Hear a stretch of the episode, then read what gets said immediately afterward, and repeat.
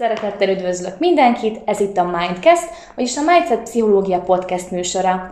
Én Kovács Torina vagyok, pszichológus jelölt, valamint második éve a Mindset Pszichológia tagja, jelenleg a család és a gyermekrovat szakújságíróként dolgozom itt. Velem tart ma kolléganőm is. Sziasztok, én Mezősi Daniella vagyok, pszichológus, illetve állatasszisztált terapeuta. A Mindsetnél pszichológiai tanácsadással foglalkozom, felnőtt kliensekkel dolgozom személyes és online pszichológiai tanácsadás során. A mai témánk a kisállatok és az állattartás lesz, valamint kedvenceinkkel való kapcsolatunk, illetve az állatok terápiában való részvétele. De hogy ugye mi is a célja a mai podcastünknek? Elsősorban az, hogy megismertessük az állattartás jótékony hatásait, hozunk nektek néhány érdekes statisztikát ennek például a gazdasági okáról, illetve ugye arról is, hogy mégis mennyire elterjedt az, hogy valaki kisállatot tartson. Ezen felül lesz még szó az állatokkal folytatott segítő munkáról is, ezeknek a fajtájáról, hiszen ugye számtalan fajtája van, valamint arról is, hogy milyen különbségeket tudunk ezekben megnevezni.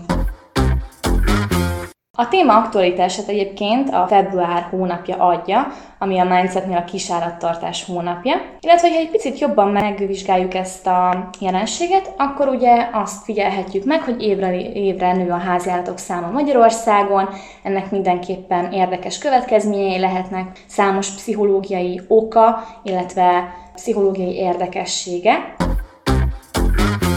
Legelőször gazdasági viszonylatban kerültek kutatások elő, például azzal kapcsolatban, hogy a gyermektelen családok többet költenek a kisálataikra, vagy például ugye egy amerikai felmérés szerint 2015-ben 60 milliárd dollárt is meghaladó összeget költöttek az emberek a háziálataikra.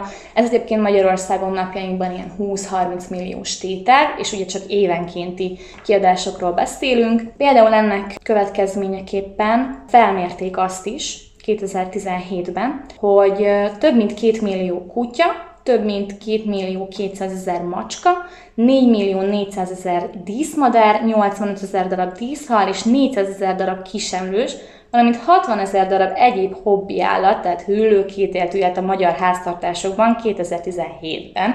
Tehát ezek a számok talán elég beszédesek, és ennek következtében nem meglepő, hogy ennyit költünk a kisáratainkra. És ami még szintén érdekesnek találok, hogy a KSH statisztikáiban ezek nem annyira szerepelnek, sokkal inkább a haszonállatokat tartjuk számon, úgyhogy felmerül az a kérdés is, hogy akkor ezeket honnan tudjuk. Hát az állatok egészségügyi ellátásával és az élelmezésével foglalkozó cégek végzik tulajdonképpen ezeket a becsléseket. A pszichológiai vonatkozása is nagyon érdekesek ennek, illetve több kutatás is végeztek az állatok viselkedésével kapcsolatban, ami manapság egyre népszerűbb, ugye az etológia, tehát a biológiának az állatokkal viselkedésével foglalkozó ága az, ami kimondottan ezt a területet átfedi. De hát egy kicsit beszéljünk akkor arról, hogy Daniela, neked van-e házi állatod, vagy mit gondolsz erre a témáról, hogyan kerültél közel hozzá? Én is úgy gondolom, illetve úgy tapasztalom a környezetemben, hogy, hogy, hogy egyre többen tartunk házi állatot, valahogy egyre nagyobb az igény arra, hogy, hogy legyenek körülöttünk kutyák, macskák, egyéb bármilyen emlősök, hüllők, egyebek. És nekem is van egyébként kutyám, korábban pedig cicám volt, úgyhogy úgy gondolom, hogy nagyon régre visszanyúlik így az állatokhoz való kötődésem, kapcsolatom velük, és, és magamon is tapasztalom, hogy ennek nagyon pozitív hatásai vannak így az élet több területére is, pszichológiai vonatkozásban is, egyéb szempontokból is. Igen, nagyon érdekes egyébként, hogy ahogy olvastam ezeket a statisztikákat, a mi családunkban lévő állattartást is fantasztikusan reprezentálja. Tehát nekünk is volt cicánk, kutyánk, aranyhalunk és tengeri malacaink, és pont ilyen arányban. Tehát egy picivel több cicánk volt talán, kutyáink, és akkor hát az aranyhalaim talán azok, azok a legkevésbé, de hogy közben pedig tényleg azokat is felelősség volt minden nap gondozni, a kutyát elvinni sétálni. Úgyhogy én megmozgatott olyan szempontból is a téma, hogy gyerekkorunkban mit ad például például nekünk ez, hogy háziállatokat tartunk. Uh-huh. Igen, ez nagyon fontos téma így a háziállat tartás kapcsán. Nagyon sokan, ugye amikor a gyerekek szeretnének kisállatot, akár húsvét környékén, ugye van egy ilyen nagy nyúl őrület, hogy legyen élő nyuszink, de nagyon sokan szeretnének karácsonyra kiskutyát, kis cicát, bármi. És egyrésztről szerintem nagyon jó, hogyha a gyerekeket egyfajta rendszerességre, felelősségre tanítjuk a házi állatok kapcsán. Másrésztről viszont, viszont nagyon fontos, hogy, hogy felelősek legyünk, és csak akkor fogadjunk örökbe bármilyen állatot, hogyha annak a hosszú távú ellátását és biztonságát mi biztosítani tudjuk. Erre egyébként több állatvédő szervezet, állatmenhely is indít mostanában kampányt, hogy csak azért, mert népszerű a mondjuk a kiskutyák örökbefogadása bizonyos ünnepekkor, attól még ezt, ezt a döntést ne hozzuk meg felelőtlenül. Például, hogyha valamelyik gyerek kutyázni szeretne, akkor több menhely is fogad egyébként kutyasétáltatókat, akik önkéntes alapon tudnak időt tölteni a menhelyi kutyákkal, jobban meg tudják érteni, meg tudják tapasztalni azt, hogy miről szól a kutyatartás, milyen nehézségeket okozhat mondjuk, illetve egy kicsit kapcsolatot is tudnak teremteni az állatokkal, ami, ami mind az állatokra nagyon jó hatással van, mint pedig az embereknek is egy ilyen jólétnövelő hatású igen, tehát ez nagyon fontos, sőt egyébként bizonyos kutatások, tehát például a Kaliforniai és San Francisco ide a Michigan Egyetem kutatóinak a tanulmánya is igazolta, hogy kutyák mellett felnövő gyerekek egészségesebbek, kevésbé fogékonyak az allergénekre, illetve az asztmás megbetegedések is ritkábban alakulnak ki náluk, de az is elmondható bátran, és szerintem ezt te is meg tudod erősíteni, hogy az állatról való gondoskodás például növeli a gyermekek önértékelését, és már attól a, a tudattól, vagy attól a jelenségtől, hogy ő gazdává válik, fejlődik az önbizalma, megtapasztalhatja azt, hogy hatással van az állat viselkedésére, és ez ugye a későbbi kortás kapcsolatokat is nagyban befolyásolhatja, olyan szempontból, hogy könnyebben alakíthat ki baráti kapcsolatokat, vagy könnyebben tud kötődni, vagy esetleg más állatokkal is könnyebben létesít kapcsolatot. Uh-huh. Illetve az állattartás, az állat gondozásával kapcsolatos feladatok úgy gondolom, hogy rítusként is jelen vannak az életünkben, már a gyerekek életében is.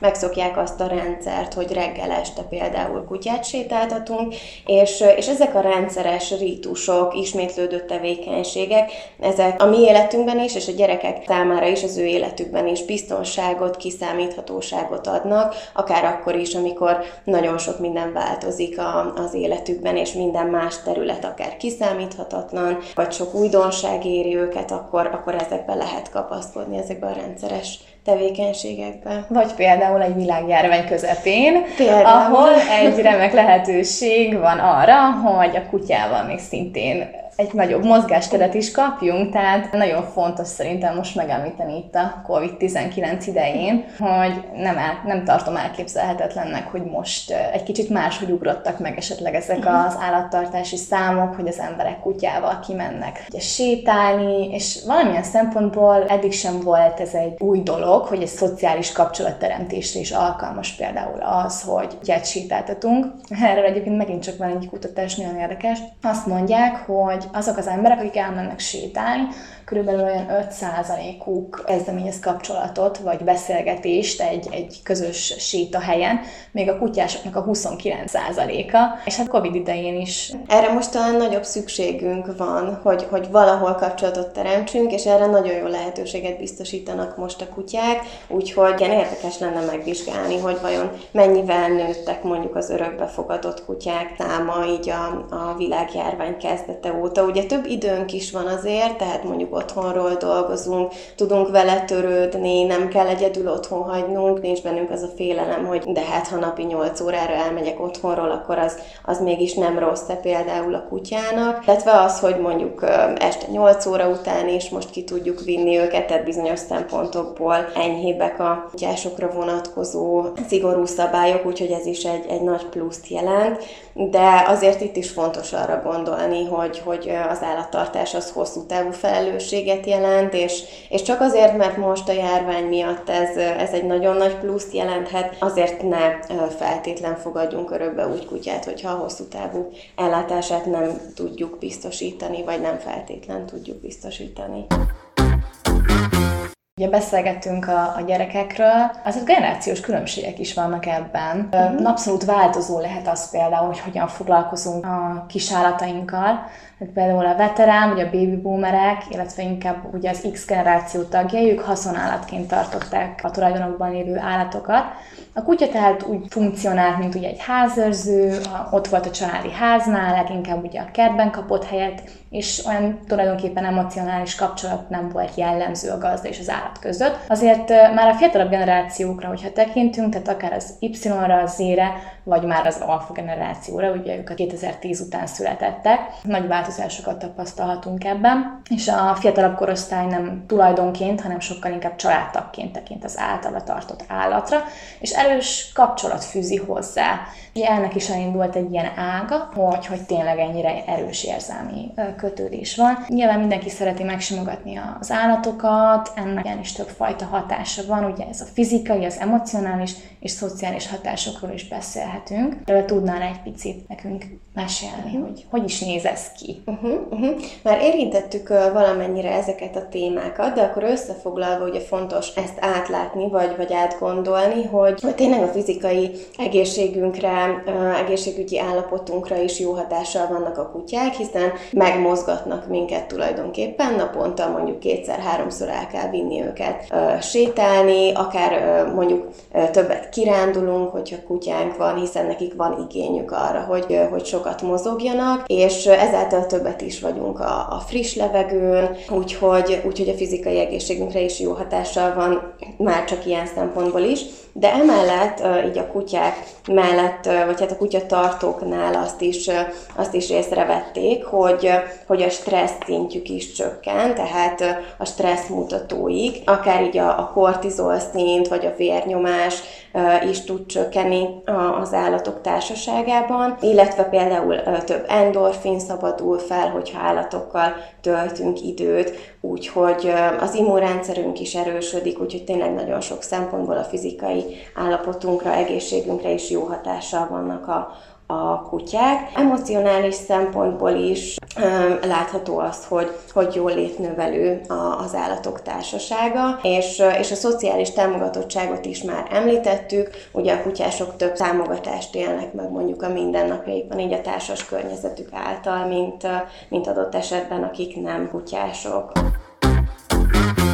Azért most itt hangsúlyos, hogy, hogy a legtöbb kutatás, a legtöbb értékelés, úgymond vélemény a kutyákkal kapcsolatban van, és egy picit térjünk ki arra, hogy miért, mert hát nem feltétlenül elfogultságból beszélünk egy kutyákról. Ugye például, amikor tőled is megkérdeztem, hogy hát kutyás vagy cicás vagy, akkor te is azt mondtad, hogy hát ezt nem kell így beskatujázni, vagy nem kell minden áron kategorizálni. Az ember ugyanúgy szeretheti a kutyusokat, ugyanúgy szeretheti a macskákat, de valakinek teljesen tökéletes az, hogy az aranyhalált gondozgatja, az is egy, egy mindennapi rutint és egy ugyanolyan felelősséget is jelent, és egy ugyanolyan érzelmi kötődést is igazából nyújthat az, hogy nem ritka, hogy beszélgetünk az állatainkhoz, és, és azt a megnyugvást, azt a feltétlen nélküli szeretetet kapjuk tulajdonképpen tőlük, ami miatt számunkra pozitív az, hogy, hogy állatokat tarthatunk. Ugye van, van ennek egyébként oka, hogy miért a kutyákkal a legegyszerűbb. Gergely Anna etológia előadásán hangzott el az igen fontos kérdés, hogy hogy hát kik a kutyák ősei. A kutyák ősei a farkasok, ez talán már egy kicsit köztudottabb tény, és mondta, hogy miért nem a rókák. Azt gondoltuk, hogy azért nem, mert legalábbis én, hogy hát biztos kevésbé ügyes vadászok, vagy, vagy bármi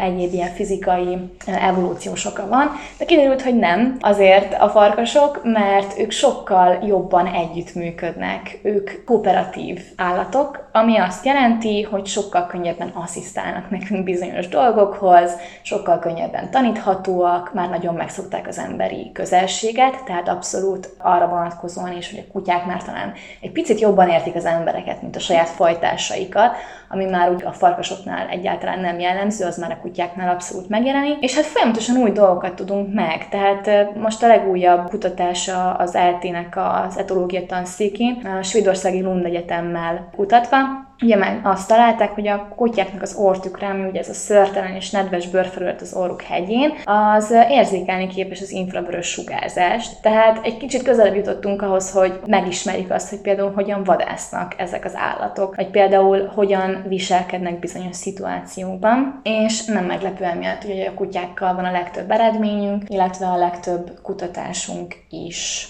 Illetve hát ahogy a, az etológusok által egyre jobban megismerjük a kutyák viselkedését, úgy egyre inkább ki is tudjuk használni például az erősségeiket. Tehát régebben ugye vadászatra is használtak kutyákat, kitenyésztettek olyan fajtákat, amik nagyon jó vadászkutyák, de ma már a rendőrség is használ kutyákat, például akár drogkeresésre, őrzővédő feladatokra, és, és egyre népszerűbb az, hogy, hogy újabb és újabb feladatokba vonjuk be a kutyát kutyákat és az ő fantasztikus képességeiket. Tehát ma már akár mondjuk cukorbetegeknek a, az alacsony vércukor szintjét, vagy a vércukor szint leesését tudják előre, előre jelezni kutyák, és ezáltal megakadályozva rohamokat, vagy akár pánikrohamot is tudnak, illetve most már olvasni koronavírus kereső kutyákról is, úgyhogy, úgyhogy egyre több mindenbe bevonjuk őket, és ugyanígy a, a terápiába is, viszont azért vannak különbségek, hogy, hogy bizonyos területeken hogyan,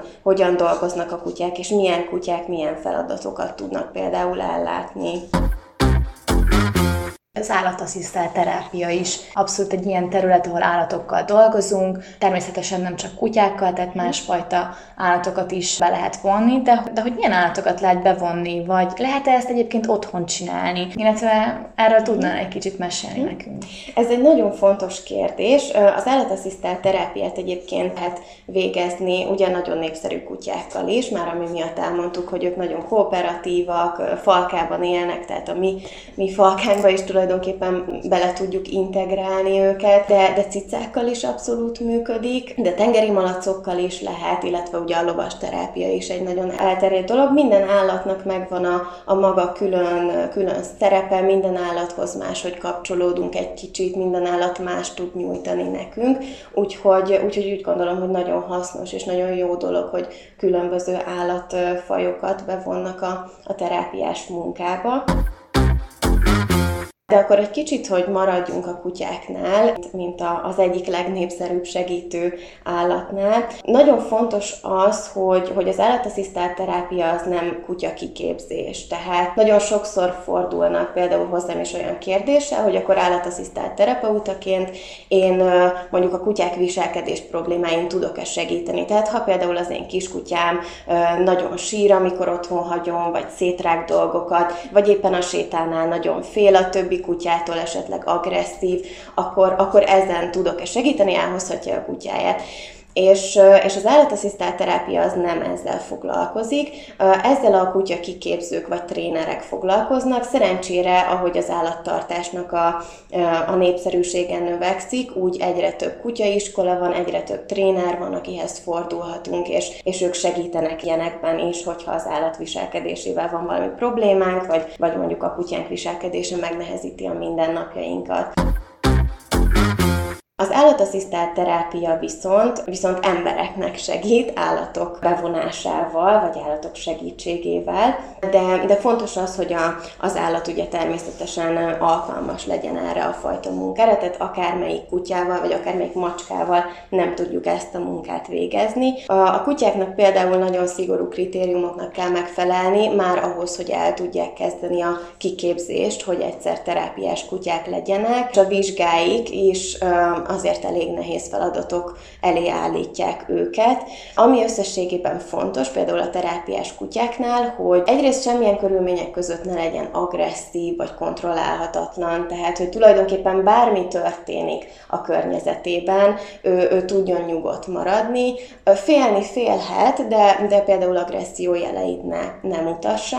És az is nagyon fontos, hogy, hogy motivált legyen az emberek társaságára, élvezze azt, hogyha őt emberek veszik körül, ha simogatják, ha beszélnek hozzá, ha feladatokat csinálnak vele együtt, hogy ő nyitott legyen erre, hiszen hogyha, hogyha ez az ő ösztöneiben nincs meg, akkor számára is iszonyú megterhelő lenne a terápiás munka, és a kliensek sem élnék meg ugyanazt, mint, mint egy nagyon motivált és, és nagyon emberek felé közeledő kutyánál. Úgyhogy ez, ez mind a kliens, mind a kutya érdekeit szolgálja, hogy, hogy ezeknek a feltételeknek meg kell felelni. És hát akkor ugye, ha ezeknek megfelel a, a kutya, akkor, akkor kiképző segítségével, ugye itt jönnek kiképzők, akik, akik segítenek felkészíteni a kutyát erre a munkára és a vizsgára. Akivel a kutya levizsgázik, ez nem feltétlenül a gazdája, lehet valaki más is mondjuk a családból, de hogy, hogy akivel a kutya levizsgázik, őt felvezetőnek hívjuk, és a felvezetőnek mindig minden esetben ott kell lennie azon a foglalkozáson, ahol a kutya dolgozik, tehát teljes mértékben ő felel azért, hogy, hogy a kutya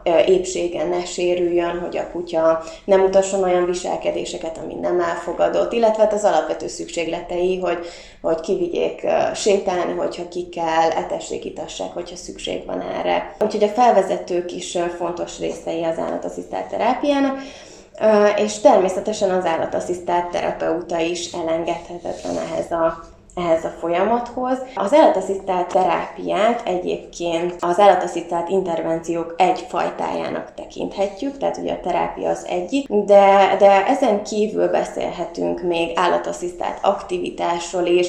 Ez, ez kevésbé kötött, kevésbé előre eltervezett intervenció, tehát ez ide sorolhatjuk például azt, amikor a kórházba a betegeket meglátogatja egy segítő kutya, kicsit simogathatják, beszélhetnek hozzá, lesz egy nagyon pozitív élményük, illetve hát ugye a kutya társasága, ahogy már korábban beszéltünk róla, a fizikai egészségünkre, emocionális jólétünkre is, és nagyon jó hatással van. De hogy ez egy ilyen kötetlen, kötetlenebb fajtája az állatasszisztált intervencióknak. Ezen kívül a pedagógiába is bevonnak állatokat, amikor, amikor az állat tulajdonképpen a tanulási folyamat része lesz, ő egy, egy motiváló szerepet tölthet be mondjuk a, a tanulásban, vagy így a pedagógiában, pedagógiában, illetve jutalmazó értéke is van annak, hogy, hogy ott van az állat, vagy hogy valamibe, mondjuk valamilyen interakcióba lehet vele lépni akkor, hogyha nem is tudom, hogyha sikerül egy-egy bizonyos feladat. És akkor van egy, egy újdonság, egy ilyen állatasszisztált játékterápia, ami, ami valamennyire az állatasszisztált terápiához kötődik, de,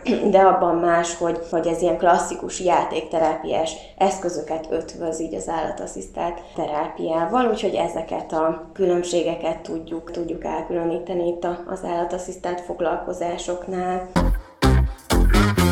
És akkor visszatérve a terápiára, a terápiát egyébként pedagógus, gyógypedagógus, pszichológus végzettséggel lehet elvégezni, tehát mindenképpen szükség van arra, hogy egy alapvető segítő szakmában dolgozó ember jöjjön így az állatasszisztált terápiás képzésre, és minden esetben az állatasszisztált terápiás eszközöket tulajdonképpen a szakember abba a munkába integrálja bele, amiben eleve foglalkozik. Tehát, hogy én például felnőttekkel foglalkozom pszichológiai tanácsadás keretében, esetében tulajdonképpen ezt a munkát tudom kutyásítani, de mivel nem vagyok fejlesztő pedagógus, ezért gyerekeket nem fogadhatok fejlesztő pedagógiai foglalkozásokra, hiába vagyok állatasszisztált terapeuta. Tehát ez a képzettség, ez, ez mindenképp azzal együtt működik, amilyen alap, alapképzettsége van a szakembernek. Értem, és ugye már itt említettünk gyerekeket, meg felnőtteket, de hogy amúgy ki végezheti egyáltalán ezt a terápiát, vagy kinek ajánlott állatterápia? Elég átfogó témáit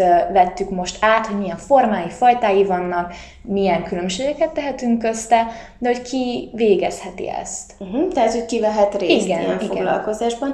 Azért nagyon jó az állatasszisztált terápia, mert, mert mindenki számára nyitott. Tehát, hogy a, a gyerek, a felnőtt, az idős korosztálynak mindenkinek adhat valamit az állatasszisztált terápia, és nem csak korosztályt tekintve, hanem egyéb szempontokból is. Például segíthet az állatasszisztált terápia értelmi fogyatékos embereknek is, olyanoknak is, akiknek mondjuk akár a, a verbális kommunikációs készségeikben van elakadás, mondjuk afázia vagy mutista embereknek, hiszen ugye a kutyák a nonverbális jeleket is nagyon jól tudják érzékelni, és lehet hozzájuk beszéd nélkül is kapcsolódni, de, de akár olyanoknak is segíthet, akik az önismeretükön szeretnének javítani, vagy valamelyik készségük fejlesztésén, esetleg egy-egy elakadáson. Tehát nagyon-nagyon széles az a spektrum, hogy kiknek tud segíteni az állatasszisztált terápia, úgyhogy ezért is ez egy nagyon-nagyon jó és nagyon sokoldalú módszer, én úgy gondolom.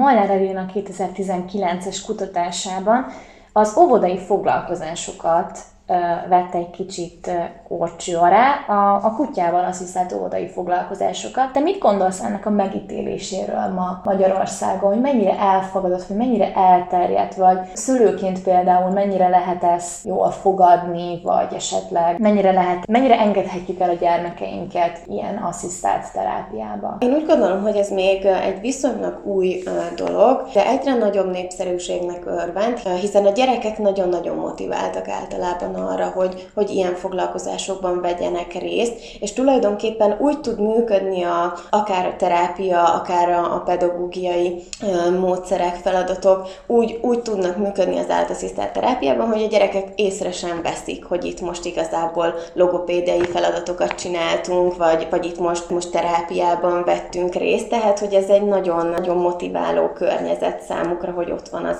állat is. És ami miatt még úgy gondolom, hogy egyre és egyre népszerű egyszerűbb tud ez lenni, az az, az hogy, hogy felnőttek számára is, amikről már korábban beszéltünk, az állat közelsége, vagy az állat részvétele, az, az nagyon sok, sokféle érzelmet el tud indítani, nagyon sok mindent meg tud mozgatni felnőttekben is, úgyhogy ezért, ezért szerintem van jövője az állatasszisztált terápiának, vagy így az állatasszisztált módszereknek összességében. Nagyon szépen köszönöm. Lassan az időnk végéhez érünk, úgyhogy talán megfogalmazhatnánk közösen, hogy ebből a beszélgetésből mit érdemes hazavinnünk, vagy hát jelen esetben otthon tartanunk. Számomra aki ugye nem, nem vagyok szakértője ennek a területnek, én azt gondolom, hogy, hogy az állattartásnak alapvetően több pozitív mint negatív hatása van. Teljesen személyiségfüggő az, hogy valaki például szereti a nyuszikat, és akkor simogatja őket, vagy egy aktívabb életre vágyik, és kutyákkal, vagy kutyákat gondoz, vagy éppen az aranyhal az ugye az kis úszkálása oldja a stresszt, és akkor azzal szeretne inkább megnyugvást találni, vagy éppen a cicákat szereti, mert szereti a bújós állatokat.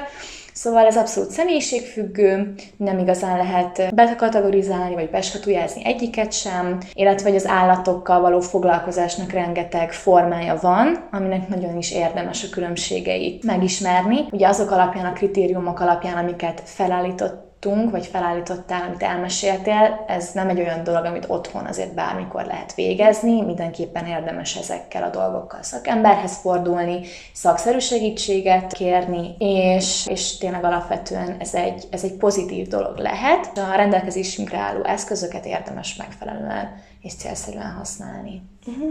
Igen, én is azt gondolom, hogy, hogy az állattartás önmagában is egy nagyon, nagyon jó dolog, és ennek is egyre nagyobb a, a tudományos hátter. Ugye beszéltünk az etológiáról, de beszéltünk a, a kutyák viselkedésén javító trénerekről, kutyaiskolákról is, de van egy, egy nagyon nagy terápiás hozadéka is a, az állatoknak, és, és ebbe is abszolút integrálhatók, és nagyon sok újdonságot tudnak behozni így a, a terápiás folyamatba, úgyhogy több aspektusát is megnéztük így az állatoknak, és ez, ez szerintem nagyon jó, de nagyon fontos az is, hogy tudjuk, hogy, hogy mivel kihez érdemes fordulni, úgyhogy, úgyhogy én ezeket tartom így a legfontosabb gondolatoknak így a beszélgetésünkből. Még annyit szeretnék hozzáfűzni, hogy a felelős állattartás is rettentően fontos. Az, hogy az állatgondozás az rengeteg időt igényel, elköteleződést, mind gazdaságilag, mind emocionálisan. Felelősséggel tartozunk a kisállatainkért, felelősséggel tartozunk a meghozott döntésekért, amiket velük kapcsolatban teszünk, úgyhogy így is érdemes ehhez hozzáállnunk.